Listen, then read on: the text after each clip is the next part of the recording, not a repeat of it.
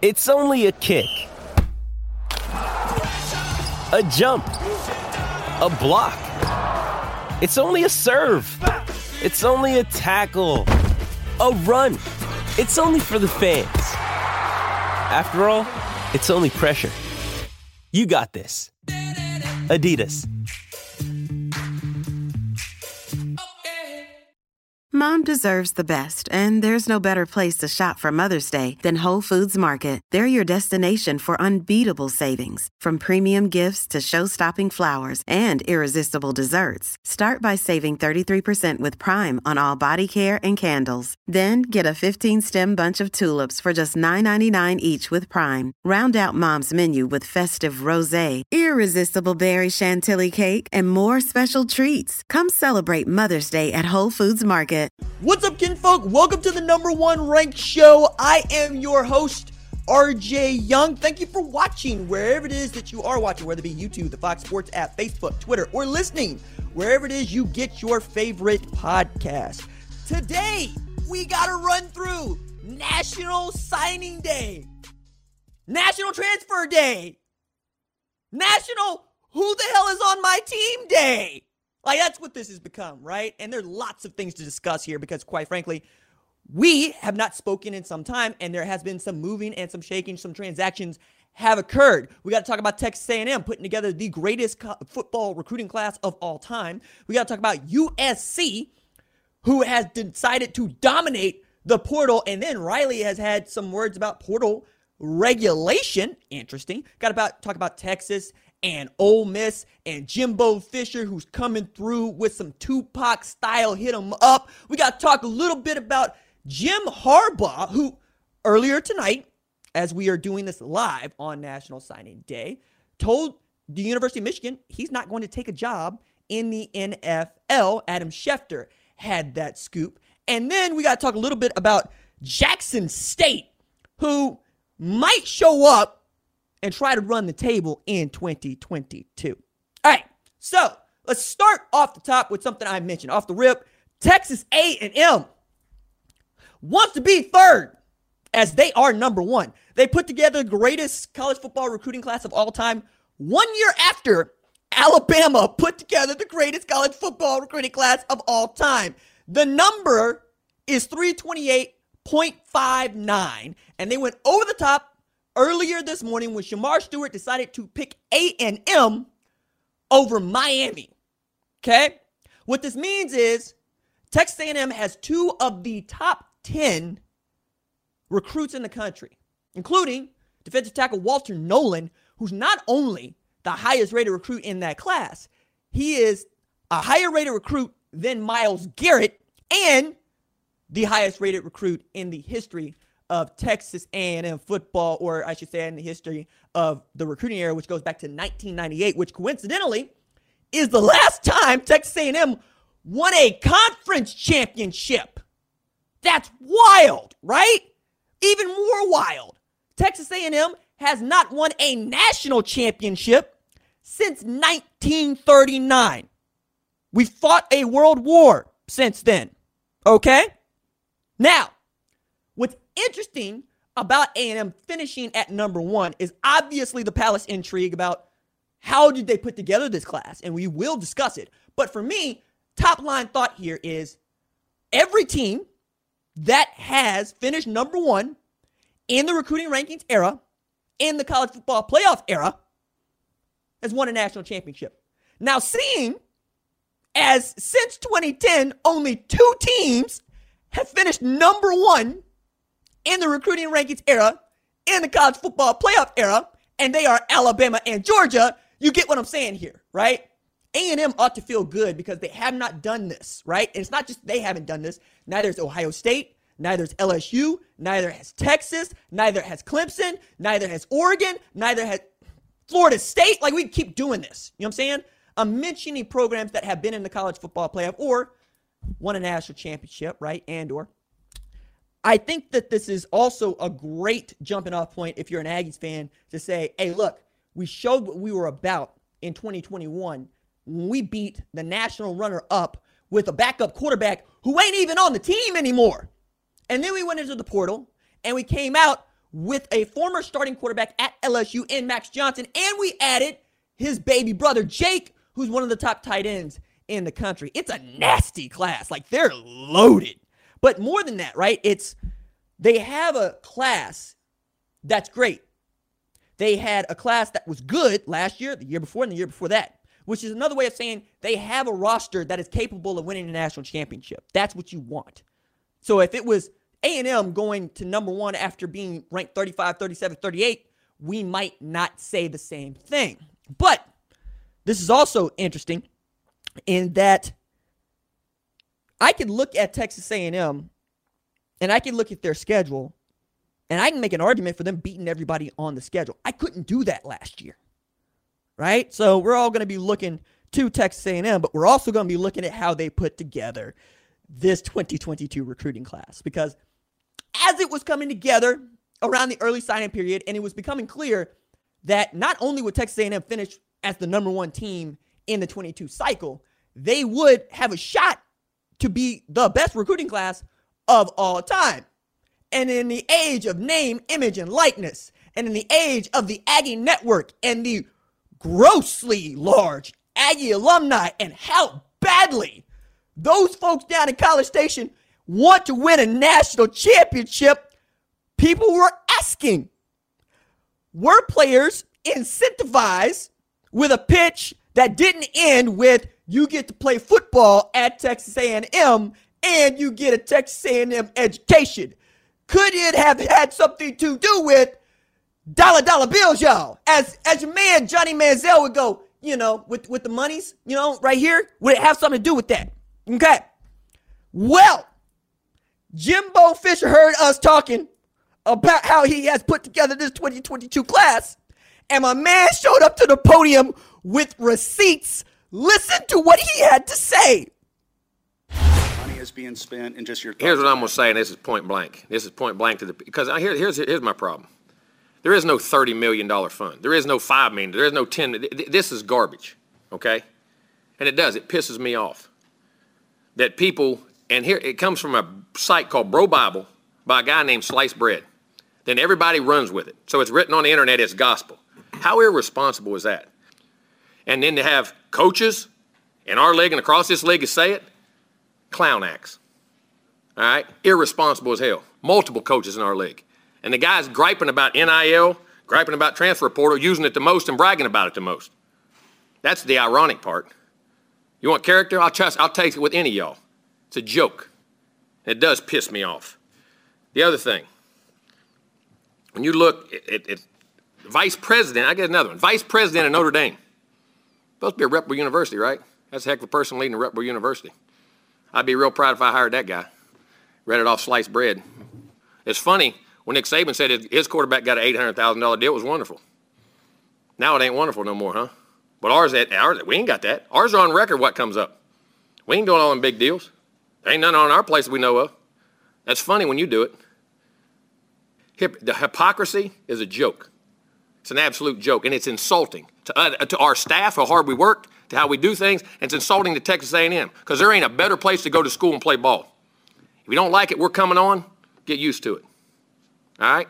We ain't going nowhere. It, it, it's, it's an absolute joke. The people put the hard work in and do it. It's irresponsible, but it's funny when they get it, it's all okay. Ball games are changing, man. And it ain't because of NIL and what goes on. It's pretty irresponsible of all of them. They're clowns. My man dropped Bro Bible, Sliced Bread, win at administrators, win at coaches, win at message board posters, basically took the microphone and did a rendition of Tupac's Hit 'em Up. Like I can hear in the background, take money as a man, put on the shades, put on the glasses to look down at the index card going, no, no, no, I have more here. I have a list. I have a list. Everybody here is going to get some of this. I was dying. I was dying because I also understand the background as you, the savvy college football fan, also understands the background. But for those of y'all that do not understand when Jimbo Fisher was referring to coaches in this league and across this league, okay. Lane Kiffin on Tuesday spoke to media And one of the things the self proclaimed portal king had to say was, quote, we don't have the funding resources at, and, as some schools with the NIL deals. It's like dealing with salary caps. He went on, I joked I didn't know if Texas A&M incurred a luxury tax with how much they paid for their signing class. Okay? He went on. Somehow, they're going to have to control NIL. You've got these salary caps, schools giving players millions to sign before they play, and other places not able to do that. What would the NFL look like if two or three teams could pay 10 times more than the salary cap? And a quote to which I have an answer for you, Mr. Kiffin. The answer is Major League Baseball for the last 50 years. Okay?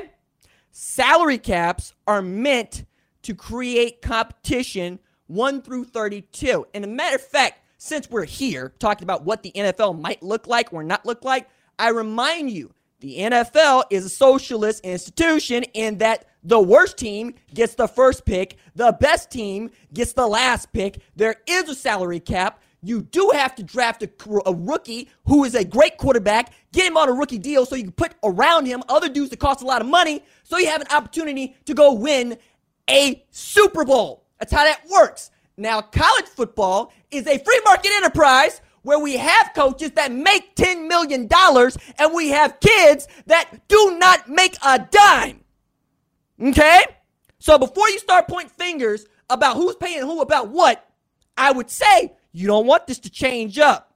You don't want this to change up because people might come into your pockets and start redistributing the wealth to the players that are playing football. But I digress because I wanted to sit here and talk about Jimbo Fisher, who for once is looking around with a point. Like I don't I don't often show up here on this show and tell y'all that Texas A&M fans have a right to be aggrieved. Doesn't even sound right coming from me, does it? You know? But that's what it is because I'm here for fairness.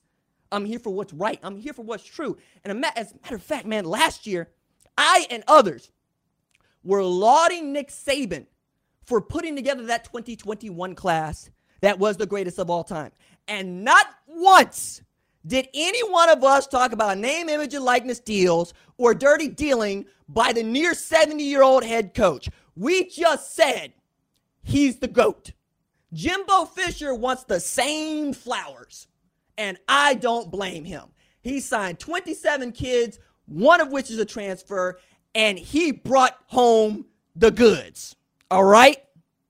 I'm with him on this. Give the man his flowers. Give Texas A&M their flowers. And to this point, about a $30 million fund, $5 million fund, whatever it is, Boosters going to do what Boosters going to do. Fund, donors going to do what donors are going to do. The point of the matter for me is don't whine. Just go win. The rules are the rules. You know, when we talked about the portal ruining college football, Nick Saban went in there and brought out Jameson Williams and Henry To'oTo'o. Get out of my face with this. Go win some games. Stop throwing shade because it ain't going so well. But in the case of one Texas, or excuse me, Texas, Ole Miss, it is going well so well. And for me, I think that Kiffin's just out there stirring the pot. We'll talk about that in a little bit. But landscape here. So you take this fact with you to work tomorrow to gloat about who's doing what or to be right in your facts. Because one of the things I hate in all these arguments is people show up with facts that are inaccurate or wrong. Facts you can take with you. Texas A&M sits atop the composite with a score of 328.59. Okay? Alabama's number two. So they're right there. 322.29. And Georgia is number three at 316.91, followed by Ohio State and Texas. Okay? So it's not as if A&M is out there by a large stretch. They still got some work to do, but all roads run through the SEC, which has been true since about 2007, really. You know, I mean, outside of SC, ain't nobody else really sniffing the SEC. It's just not happening, okay? But it did occur to me that you could put together a national championship team without out recruiting doggone near everybody. And that's what this day is for me. Like one of the things that I find to be most interesting about February 2022 is the death of Clemson. Let me understand. Let me let me walk, walk that out. Okay. The next Clemson might never happen. Clemson probably won't happen again. Okay. Check this out. 2016, the year Clemson won its first national title under Dabo Swinney, the Tigers finished number 11 in the composite. Okay. The previous year, 2015, the Tigers finished number nine. 2014, they finished number 16. And finally, 2013, the senior class of that 2016 national championship Clemson Tiger team was ranked number 15. There's a precedent, okay, now for four classes consecutively outside of the top 10, let alone outside the top five, overachieving and winning a national title. However, Clemson is the only program to accomplish that feat in the CFP era. And I dare say nobody else will do it because the transfer portal exists. Okay? Coaches are constantly trawling the portal, and kids are constantly putting their names in it day after day. It is completely common now for you to celebrate a kid signing at signing day and then to grieve the loss of him going into the portal and the re recruitment of him. Caleb Williams on July 4th, 2020 threw the horns down on national TV and an OU hat with the DC skyline behind him and fireworks going off. Where is he playing football now? Yeah, we'll talk about that. But the other part about this is to put in perspective what 2016 Clemson had accomplished. You have to think about 2022 Tennessee, Producer Cats, Tennessee. Okay? It would be like this 2022 class winning a national championship, or this 2022 Tennessee team winning a national championship, and the, that's 2022 class would be true freshmen. Because the Volunteers were number 13 in 2019, number 11 in 2020, number 22 in 2021, and number 15 today. I submit to you, Tennessee's a good football team, and I enjoy watching them play football, and I have all respect for Josh Heupel and what he has done, and I'm excited to see what Hendon Hooker can do this season. However, I am not going to pick Tennessee to win the national championship this year. It ain't happening. And you know what? You ain't doing it. And you know what? Tennessee fans ain't doing it. That's how absurd 2016 Clemson is. It ain't supposed to happen, dog. And now it can't happen because Clemson had built a reputation around we recruit the hell out of our players. We don't offer a bunch because we don't want a bunch. We want you. And that worked. They got the guys they wanted. They built a culture that held them there. I mean, we were talking about going something like six years without Clemson suffering a decommitment before Korey Foreman did it.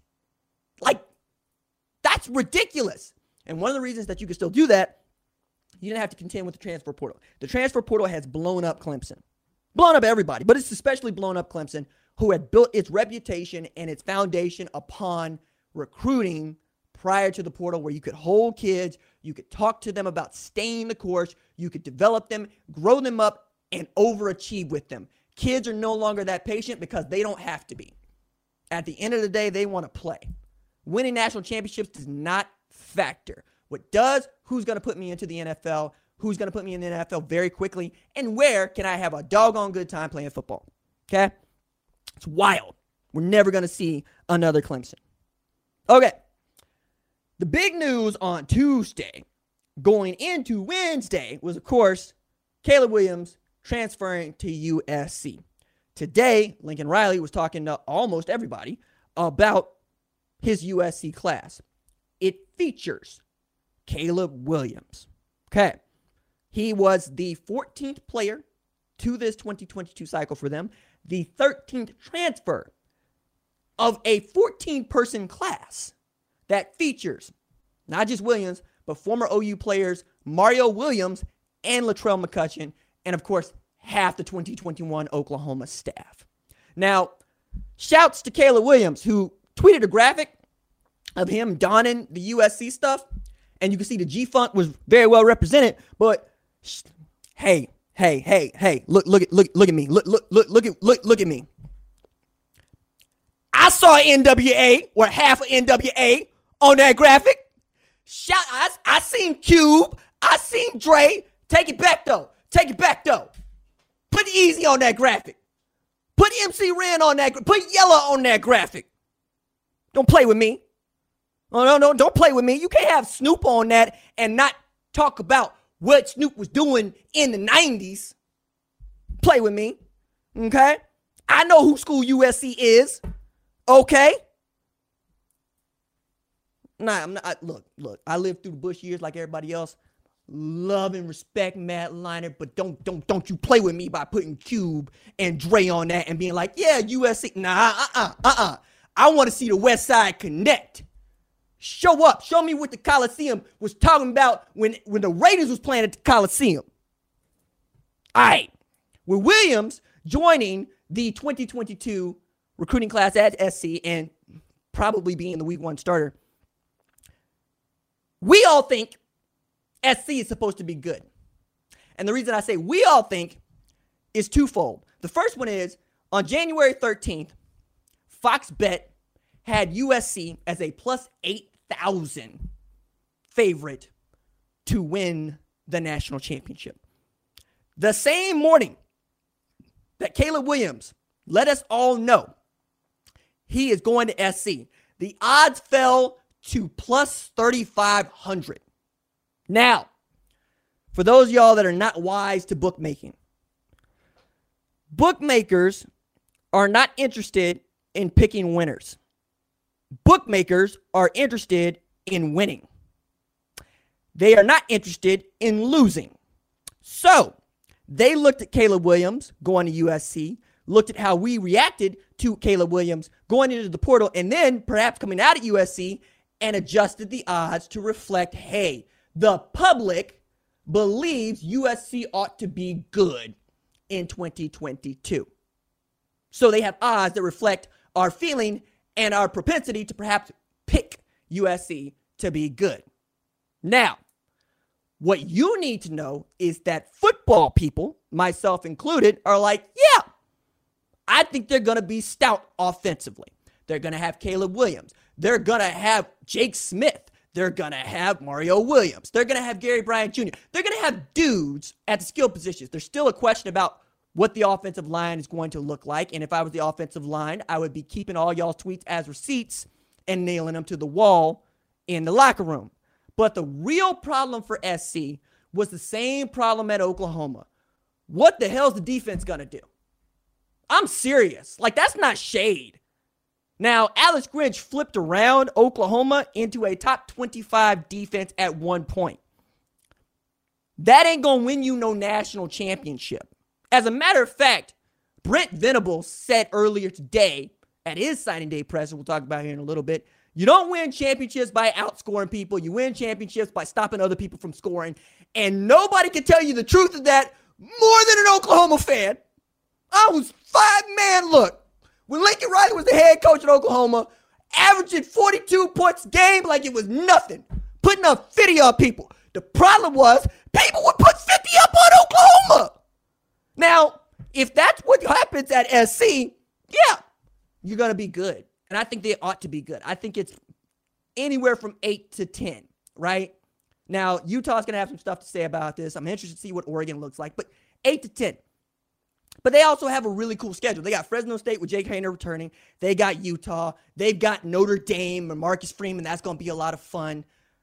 But I'm not saying pump the brakes on USC. I'm saying listen when we say you got to get the defense right. And that's where the work is. Okay. But Caleb Williams also, you'll note, is great when you can run the football. Oklahoma wasn't always able to run the football. Okay. But when it was able to run the football, yeah, that dude was lighting people up. I want to see what they're going to look like when they get a run game back at USC, and it won't be that long, right? Can you sustain? It's it's also offensive line, right? Offensive line, offensive line, offensive line. But shouts to Caleb. Caleb's cool. I really enjoy him. I'm going to look forward to watching him play wherever he plays. I root for the kids. Yes, SC also went 4 and 8 last year. You have to say it. it you, you have to say it. It's a monumental task. Okay. The other part about this Lincoln Riley day where he's doing the car wash. He's talking to local media. He's talking to uh, ESPN, you know, getting on the shows. Is he had some things to say about the transfer portal, which is interesting because Lincoln Riley and USC had the number one transfer class in 2022, which is a thing, right? We would have not thought of that as a thing if not for April 2021 when the NCAA said, hey, look, everybody gets transferred one time without sitting out a year. Now it's a thing to have a transfer class. That's great. But he said, quote, and I'm going to read this at length. The portal changed the way college football operates. At some point, we'll have to put in some guardrails to ensure when it happen or when it can happen, when it can't happen, so players and staff are a little bit more on the same page. Right now, it's so open ended that I think it is difficult for players, difficult for coaches, building rosters, trying to project for the future. The ill effects of that, when you start looking down at high school athlete and how many of these scholarships are actually going to players in high school, is concerning.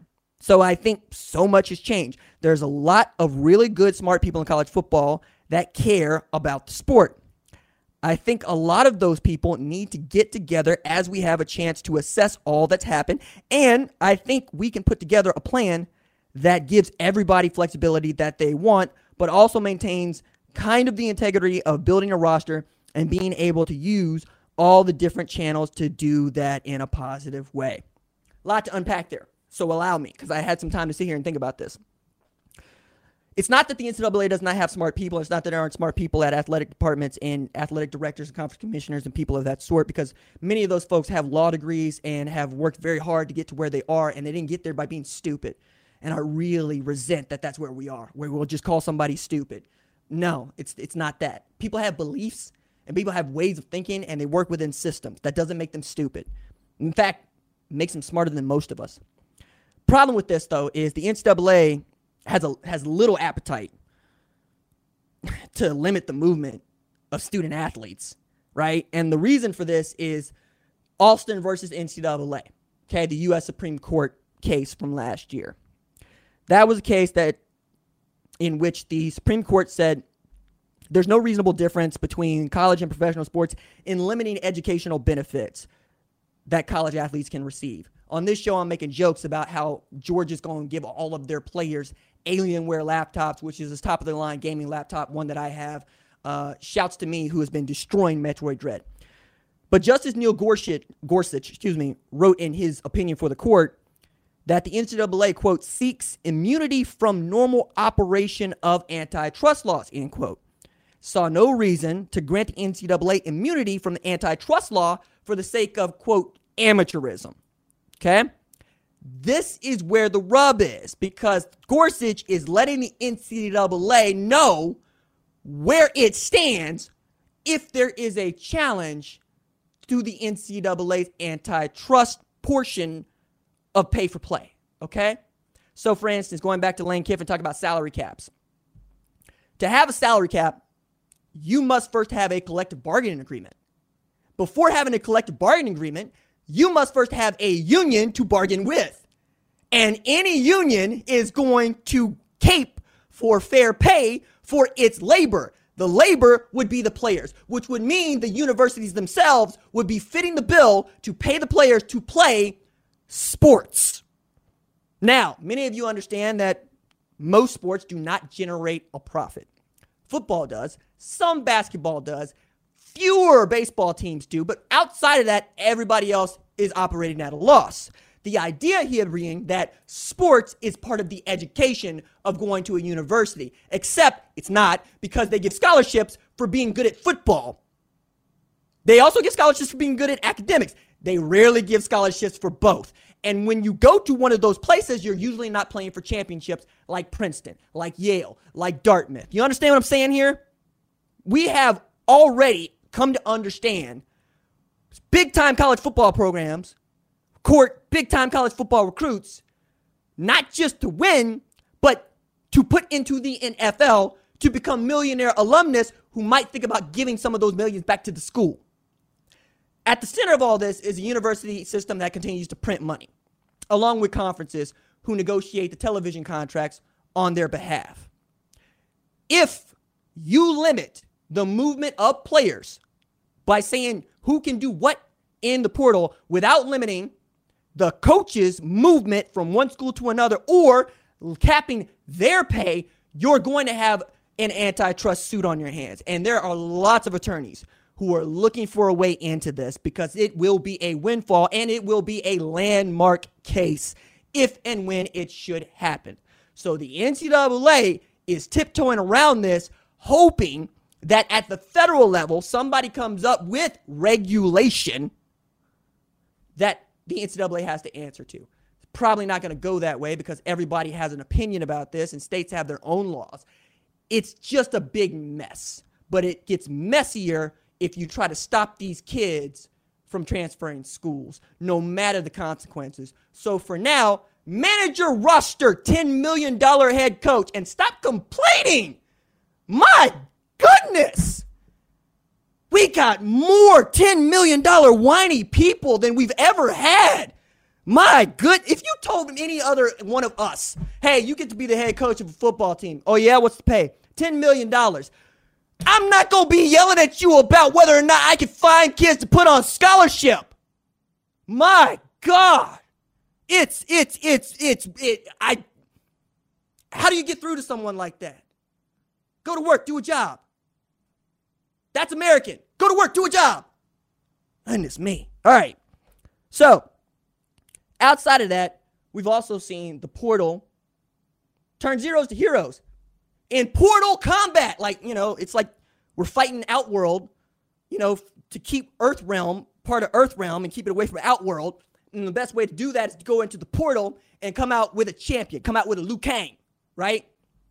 Come out with somebody that can defeat Kronika. You know what I'm saying? All right. So Ole Miss went into the portal, into the portal, into the portal, and came out with its version of Raiden, Liu Kang, and Scorpion. Right? That'd be Jaxson Dart, who was starting games at USC.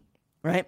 Michael Trigg, one of the best tight ends in the country in his recruiting class, and Zach Evans, who was a monster at tailback. First Texas Christian, now at Ole Miss. All right.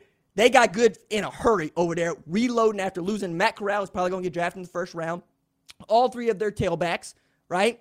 Some pretty great wide receivers. Matter of fact, I had said Michael Trigg is the most talented tight end to sign with Ole Miss since Dawson Knox. And I got uh, folks like Kenny Yeboah coming at me talking about who is who is me. Who? I'm the dude with the opinion, saying Michael Trigg is good. And at the time, yeah, he, he's a better prospect. He might not turn out to be as good as some others, but I'm right to say so. Okay? Michael Trigg is going to prove whether or not we're right or wrong.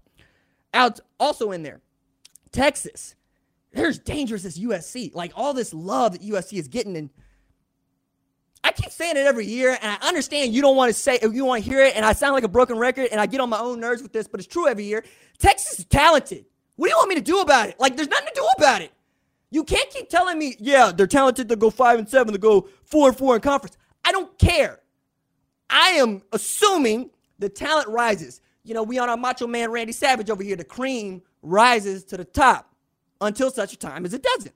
And right now, goodness me, number five in the recruiting rankings 2022, added former number one overall recruit, top quarterback in Quinn Ewers one of six dudes to ever get a perfect score in the 247 sports composite, along with dudes like, I don't know, Vince Young. Good grief. Jahleel Billingsley, who is perhaps the most talented tight end prospect, period, in the 2022 college football season. And I say that it's not just because he's coming from Alabama, it's because in 2020, when Alabama wins the national championship, you got Jaylen Waddle sideline. You know who's back there returning kicks? The friggin' tight end Jahleel Billingsley. Holy smokes, guys. Like, if you get that dude the rock, he's gonna make you look good. He's gonna make you look real good. And now you got Bijan Robinson, seven and a half yards deep. You got Xavier Worthy on one side. They added Wyoming transfer Isaiah Neyor, who was outstanding last year, to the other side. And you got Quinn Ewers battling Hudson Card for the job, along with, oh yeah, Maalik friggin' Murphy coming in, who might actually be a dark horse to win this starting job because he's got a cannon for an arm and he's as big as Tyrone Swoopes was. Goodness me, fellas. Like I'm I'm getting excited about it because it's a really talented roster. All right. It's gonna be fun. Let it be fun. All right. Okay. Outside of that, we still got to talk about Alabama and Georgia all the time. Do you know why? Because they finished number two and number three in this cycle, and they were the two teams playing for the national championship, and Georgia just won a national championship. But for me, this is what's most interesting about that. Georgia wins national championship. Jermaine Burton, wide receiver, starting on that Georgia team that won a national championship, goes to the transfer portal, comes out at Alabama. You got Mecole Hardman, he the Georgia alumnus, you know, one of those millionaires that I, you know, they recruited to Georgia to play football, ends up becoming a millionaire, playing in the NFL, hoping to, you know, he'll be a millionaire donor at Georgia as an alumnus. Hello. He's also dunking on Jermaine Burton, who was playing at Georgia for going to the team that they just beat. Hello. But I love that. I love that because Jermaine Burton looked at Jameson Williams and said, I can do that. Jameson Williams, who's battling Jaxon Smith-Njigba for playing time at Ohio State as the number three wide receiver who goes into the portal, comes out at Alabama, take that spot Jahleel Billingsley had, returning kick, took two back to the house against Southern Miss, and became one of the best wide receivers in the country, and perhaps the first wide receiver off the board in 2022 off the strength of one season at Alabama. Yeah, Jermaine Burton wants some of that. Because as I said, it ain't about winning championships. It's about getting to the NFL. And now he got a championship. Now he trying to get to the NFL. Do you understand what I'm saying to you? It's there. Use your eyes. All right? Now, on the flip side, you also got Georgia who ain't going down without a fight. Now, they fielded one of the great defenses of all time last year. Okay? It's like them. It's like 08 USC who didn't let nobody score nothing ever. And then it's like 02 Miami, which was just full of studs. My goodness, they get me fired up. That 02 Miami squad. I don't know how y'all lost to a dude named Craig Krenzel, who my grandmama could outrun, but you did it. Shout out to Ohio State. They they got the title, you know. But they're gonna lose a bunch of dudes off of that 20 uh, or 2021 Georgia team, and they're gonna add at least one stud. Here's the name for you to know. Malaki Starks. Say it again. Malaki Starks. This man is an absolute freak show. He is my favorite recruit in 2022 because they're the things that man will do when a football's in the air are stupid. He closes. Ah, it's like watching Roquan Smith with like 30 extra pounds. It's just fun, okay? He might play some nickel. He might play some safety. He might play some wide receiver. I don't really know what Kirby Smart is going to decide to do with him, but whatever it is, I'm going to watch.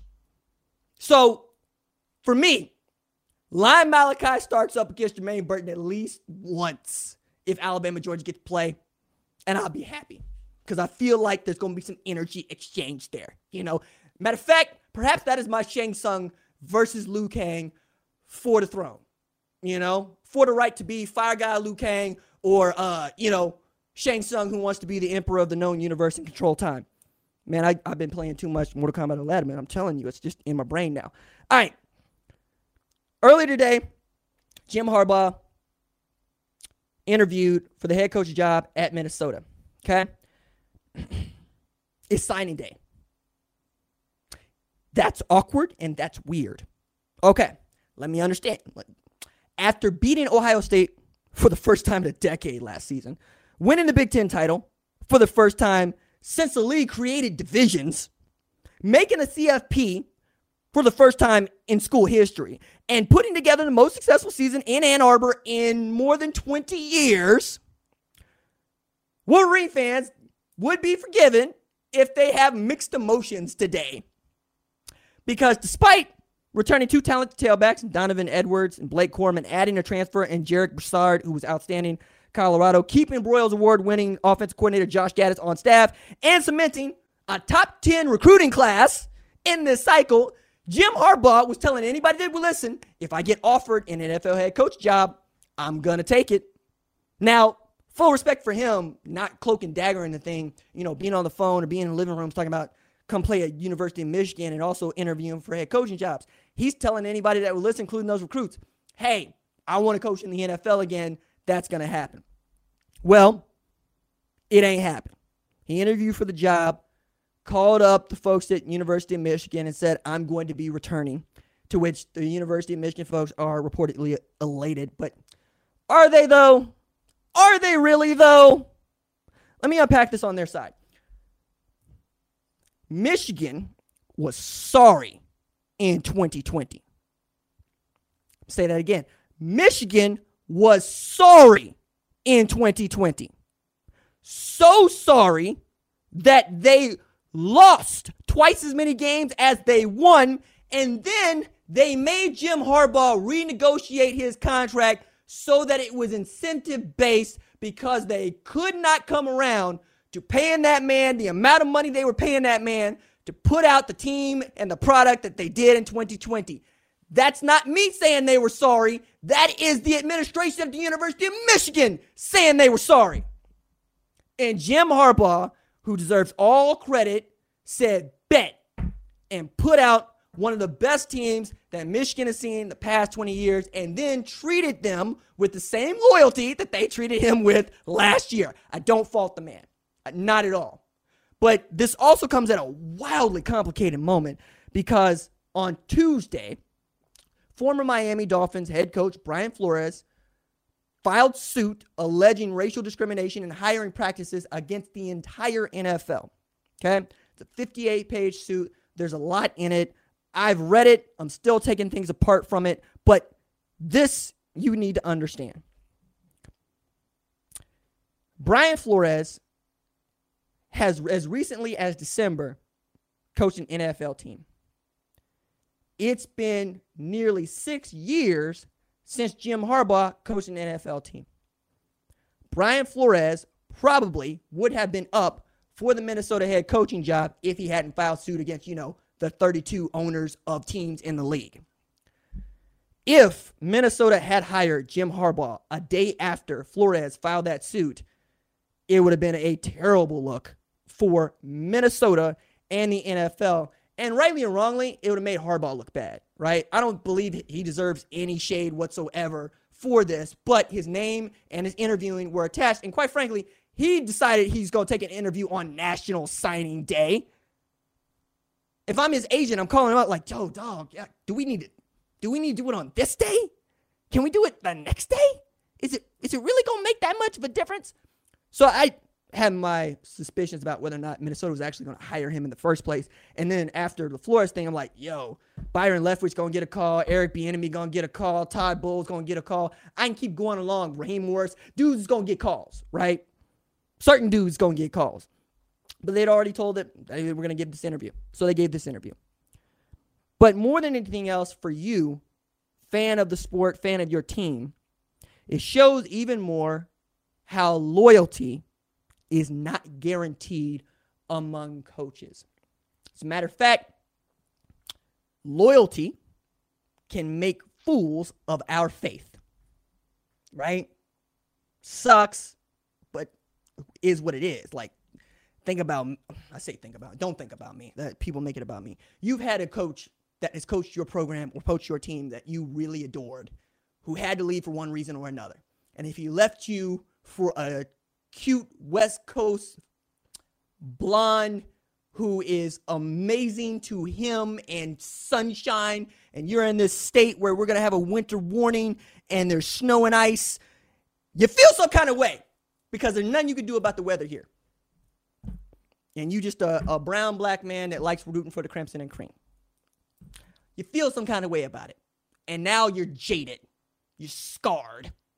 You don't respect loyalty because you understand everybody got a price.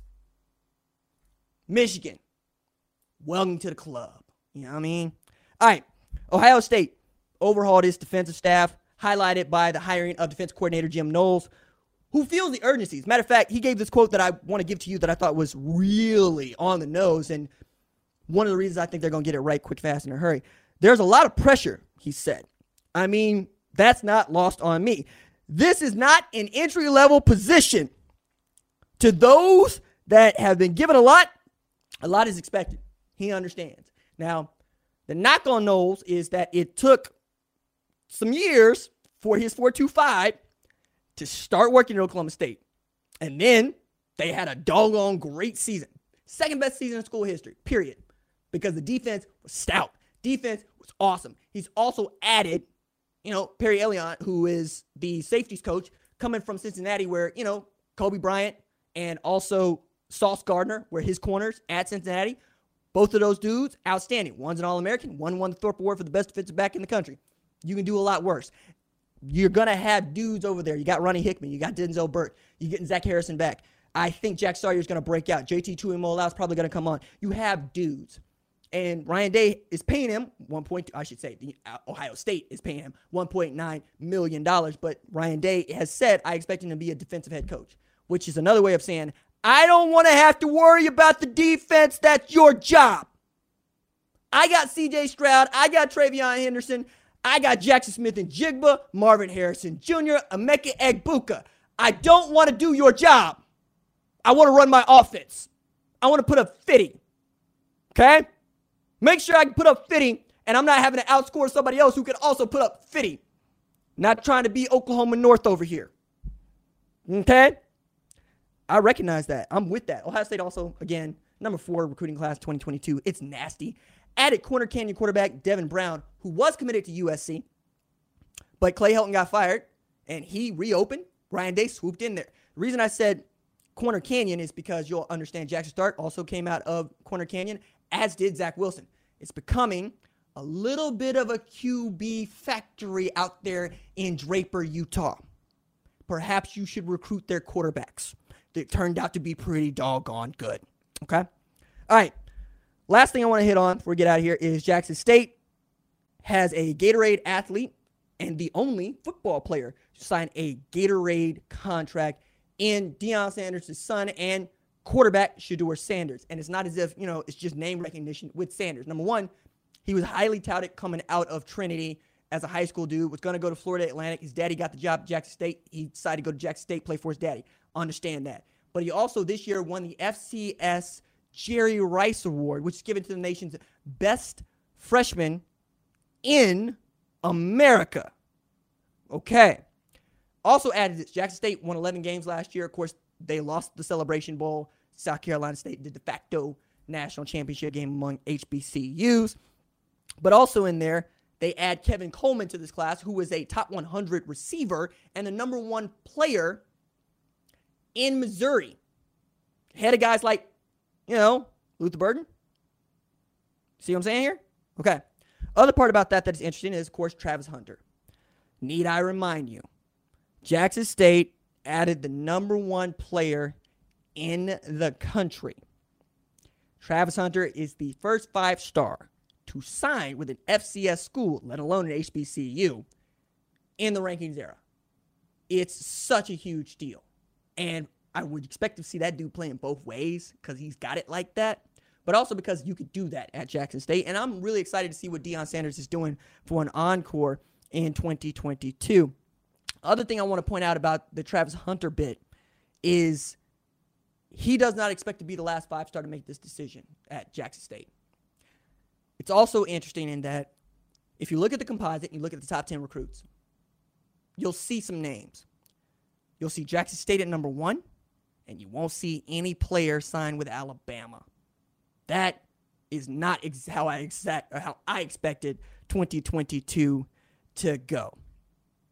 Last thing about Caleb Williams and USC before I get out of here. I'm a fan of Shakespeare. You know this. I understand that some of y'all have seen the tragedy of Macbeth, but I'm reminded of Macbeth being in his throne room. They have tied me to a stake. I cannot fly, but bear like I must fight the course. What's he who is not born of a woman? And such a one am I to fear or none? Young Seward walks in, or maybe young sooner. What is thy name? Thou would be afraid to hear it. No. Though thou claimest a name hotter than is any in hell. And then we get my man say, My name's Macbeth. Like I'm a gangster. You know, like my name, USC quarterback Caleb Williams, to which we get the young Stewart, young sooner. The devil himself could not pronounce a title more hateful to mine ear. And then the gangster Macbeth says, No, none more fearful. Caleb Williams, go do your thing, baby. Do your thing. I'm excited about it. Thank you for giving me a month of drama and a month of innuendo. It's been fun on the tweets. Let's do it again next week. All right. This show is awesome. I love doing this show. I'm the host. I'm RJ Young. Our lead producer is Catherine Donnelly. Our director is John Marcus. Niles Owens is on the switches, and Tyler Wojak is helping with all elements of putting the show together. Man, that is it for me. Doses.